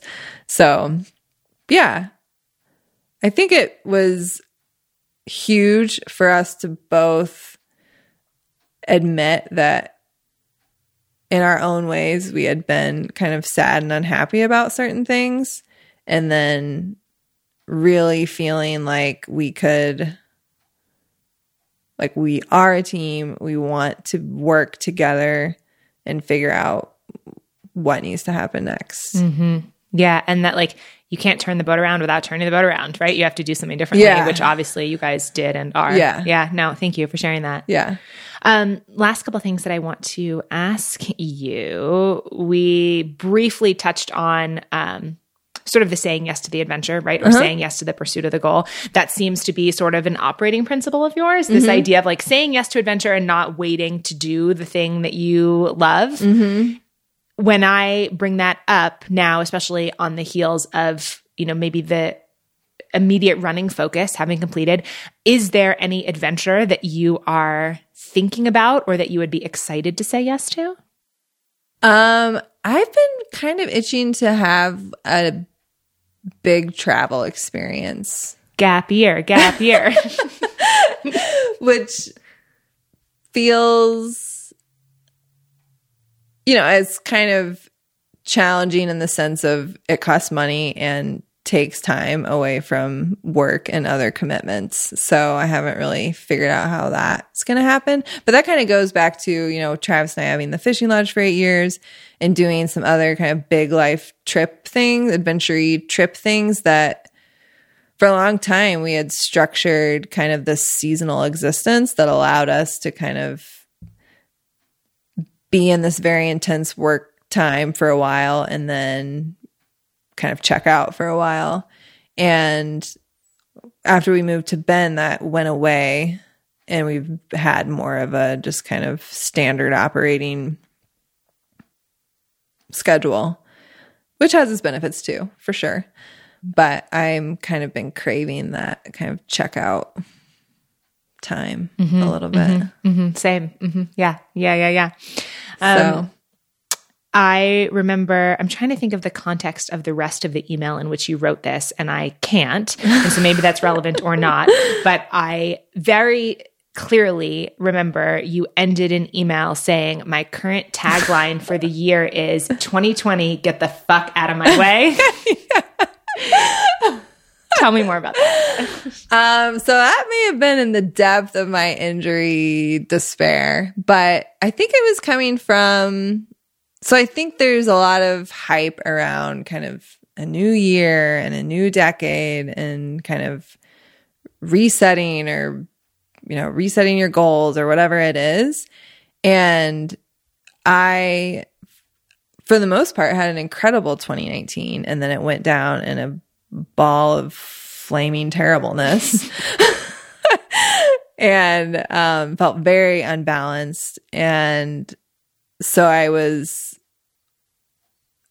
i didn't i didn't like thinking about 2020 like having to be whatever the perfect best version of a new thing is. And so i'm just like i don't want whatever you're telling me this to be just like i know what i want and i don't need you to be in my way mm-hmm. of that mm-hmm. happening Yeah. Again, it goes back to like defining it for yourself. Yeah. yeah Yeah, I love that. Um, I think that's a good place to start to wrap up. Is there anything that we haven't covered yet that you wanted to touch on or mention mm. before we wrap up? I don't know i feel like i could talk for so long this has been so lovely You know, I feel it's, it's funny. My like in my mind list of things to talk about. I feel like we touched maybe a quarter of it, right? So perhaps we will do this again sometime. I was Yeah. like, we didn't talk about your crazy rafting trip. We didn't talk about. There's like so many other things that we could have talked about in your work, right? Your day job. Yeah. It's a whole other Right, thing that I have questions about, but Yeah. maybe that will be a part two at some point. Um, well, as you know, the way that we end these episodes are with some hopefully fun, rapid fiery community questions. Great, Basically, do it. everyone this month is answering these seven questions. If you're Mm-hmm. down for that, yes. Okay. What is your secret talent? Something unexpected that you're really, really good at? Oh. Well. um I really love dancing and my secret dream is to be a backup dancer. And so maybe I can fool myself into also thinking that it's my secret talent. Oh my gosh, I love that. you, more than anyone that I know, have so many like layers and undiscovered pockets of things. Like I feel like sometimes I'll learn something about you that I'm like, what? I, th- I think it was at the retreat when were you the one that asked the question of like, do you remember what your fir- very first email address oh, was? oh yeah. and yours was like Betty Boop something. Betty Boop 86. 86. and then it, you were talking about how much you love skydiving. I feel like every time I learn something like else about you that I'm like, this sort of tracks with everything else and sort of does it like the, mo- it's like a, an incredibly delightful quality. Yay. Well, that's So good. backup dancer, why not? Yeah, right? This is what I'm saying. Uh, what's one of the last things that really made you laugh? I I laugh a lot. I try to. This morning at the I went to the Little Wings track practice, even though I'm on my kind of down week, but um Lauren was dancing actually. And so like everyone's in this very intense mental headspace of doing this hard workout and she just on her phone turns up the jams and starts dancing like a maniac, which is a very Lauren thing to do. And yeah, I started laughing really hard. It's great. what's something specific that helps you to stay optimistic when things feel hard? Thinking about my mom. I don't know why. I can't explain it, but that's just what I thought of. She often says, she has this saying, I might not get it exactly right, but if things haven't worked out, it's okay because it's not the end. Because at the end, I mean, I, there's something there. What is it? Um, does it all work out in the end or whatever it is? I feel like I now need to look up exactly what that phrase is, but she says it in a really beautiful, comforting way. That's like, okay, Yeah. How do you define success for yourself right now? showing up and for myself and for others and the stuff that for the stuff that matters What's your favorite snack? oh my gosh all the snacks. All the snacks. You are a snack lover for sure. Yes. um well i've been really into popcorn lately Lately? lately well yeah Uh, Forever? anything with peanut butter fruit nuts snacks all the time so all food. All, all, the all- things yeah. all the time. I don't ever. I try to never leave like the kitchen essentially without a snack. Mm-hmm. For sure, like- not the house. I feel like that's a great philosophy to operate by. Um, next question is about books. Which two or three books, any type of book, any genre at all, would you say have either had the biggest impact on you or that you find yourself recommending or rereading most often? One of my all-time favorite books is "Extremely Loud and Incredibly Close" by Jonathan Safran Foer, and I really love the characters in that book. It's a fiction book. Um, Oskar Schell, the main character, is possibly my favorite book character. Anything else? I feel like I should say a running book. I don't know. I'm really excited about Lauren Fleshman's book that she's currently writing. I know, So- I know. Me too. I know when That that, when one, the book announcement came out, I'm like, this is going to be so good. Yeah. Yeah, I love it. Um, last question. If you could leave our community, the listeners, with one call to action, what would it be? Maybe a question to ask themselves or a small action to take? I would encourage people to either write a note or an email or make a phone call and tell someone in their community or friend group or whoever it is um, that they're happy and proud and supporting the thing that they're doing. Mm, I love that. What is the best place for people to find you and say hi? Do you have a favorite way to connect with new folks? I'm on Instagram and Twitter. I think Instagram is. I'll, I, okay. I'll, I love that you don't even know you're on Instagram. I will put links They're in the show notes. just my name, but one of them has my middle name and one I think Twitter is the one that has your middle name. Okay. We'll try this again. I'm on Instagram and Twitter. Instagram is Carrie Mack and Twitter is Carrie Owen Mack. Yes, and I will put those links. Don't worry. I like that if this was a test, that's the question that you did not know the answer to. Um, Carrie, you're the best. Thank you so much. You're the best. And that's our show for today. Thank you so much for listening and for just being part of the Real Talk Radio family. Speaking of our Real Talk Radio family, I want to give a huge shout out to Adam Day, my wonderful producer and sound engineer. Adam created the music for this show, and he just makes everything work and flow and sound way better than I ever could on my own. You can find him and his music and his other sound editing work at adamday.net. So go say hi. And as I said way back at the top of the episode, this is a 100% listener supported show. The show is made possible by awesome people like Rachelle. Hi, Rachelle. Hello. So, we're going to do a round of honest rapid fire questions if you're ready. I'm very ready. What's your recommendation for something to binge watch? Ooh, binge watch.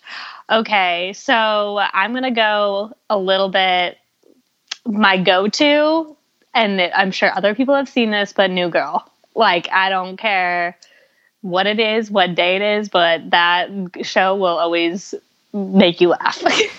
Yeah, I recently rewatched the first two seasons, which I think are like the pinnacle of New Girl. In my mm-hmm. Yep. opinion, it went down quite a bit after that, but I forgot some of those early episodes, some of the plot lines are so funny. Mm-hmm. yeah, I do I do agree with you. Like beginning and it's like, okay, like let me just get my beginning in and then like then we can just watch other things. Yeah, so totally agree on that. What does the first hour of your day usually look like? Hmm.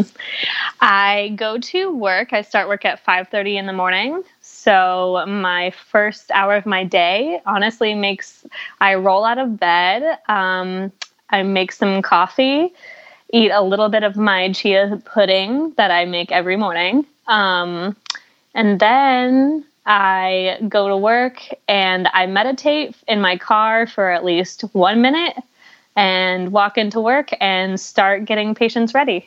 I like I really like that you included the one minute of meditation because I feel like I'm the type of person who's like, if I don't have like 30 minutes, it doesn't count. Meanwhile, I've never meditated for 30 minutes in my whole life, right? That's like one minute is good enough.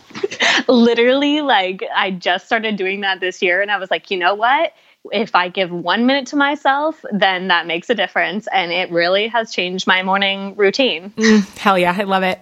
What's some of the best or most useful advice that you feel like you've ever received? Hmm. that's hard um, i would say what do what would you do with yourself if you didn't have any other like any obligations and think about like what you want your life to look like. And i guess like something like that like really brings in perspective like what i do want my day-to-day life to look like. Yeah, I love that. What's something new that you would love to try this year? um i really want to get more into paddleboarding um my friend was like let's go paddleboarding and i tried it and i really enjoy it and i guess there's like a lot of different places to go so i'm kind of down to try and maybe go on a river or something Yeah, it's really popular here in Bend, stand up paddleboarding, and I still somehow have not tried it, which feels funny. I've been here for quite a long time, but I agree with you that it does sound fun. I mean, yeah, sunshine and and water. Yeah, totally. So, last question What's one thing that you wish people were more open and honest about? Maybe even something you would like to hear talked about more on the show this year? I've been thinking about this uh, coping skills. Like, yes, there is like I'm going to take a bath, and that's def. I love baths, definitely. Um, but like on a day to day basis, like what do you like what do you do when somebody says something frustrating to you that you love? Or like what about at work when somebody like when you get stressed out like i'm a nurse and certain things happen and i'm like okay like i wonder how other people cope with certain things you know yeah, that's a great question. Um, and I feel like would be an interesting one to explore about lots of different topics. Almost like a, you know, if we're going to fill our toolbox with different, right, like coping mechanisms yes. and tools, you know, what, what works for other people. Yeah, that's a great suggestion. So, thank you. you're a member of our Patreon support squad, which means that you're one of the people that listeners can thank for making this podcast possible since you have made a small and powerful reoccurring per episode pledge that helps to fund the costs of producing the show. And I would love for you to share why you decided to support the show. Um, I first, the first thing I did was look up good podcasts to listen to because I moved by myself. And then I found yours, and I'm really grateful I did um, because you got me through plenty of times traveling around the country by myself. And the more I listened to your conversations, I was like, I really, really resonate with the people she's talking to, or um, it like pushes me to see different um, difference in it, like situations. And so then when you started offering the Patreon I was like, yes, like I actually like want to support something that I listen to every day, and I like I feel like like very grateful that I can contribute to something like that. Hmm. Yeah, I love that. I also love the feeling of being able to contribute to something that like has felt meaningful for me, and I'm glad that that's been the case for you. Will you share where you live and then um, maybe a social media link if you want, if people want to say hi? Absolutely. So I live in, in Atlanta, Georgia currently. My social media link, I'm mostly on Instagram. I actually don't post too much, but definitely would love to connect. I post a lot of food on my story if you like that. so uh, um, it's at Rachelle, R A C H E L L, Maxine. That's yeah. it. Yeah. No, love it. and to everyone listening, if you love the podcast, if you want to help keep it going, if you want lots of bonus content plus other fun opportunities and extras, just go to patreon.com slash Nicole Antoinette to make your pledge of $1 or more per episode. Your support is what allows the show to continue. And it'll be a lot of fun to get to talk to you, to get to know you better once you've joined our community. So until next time, here is a big virtual hug and a reminder that we're all just doing the best we can. And no matter what, we're in this together.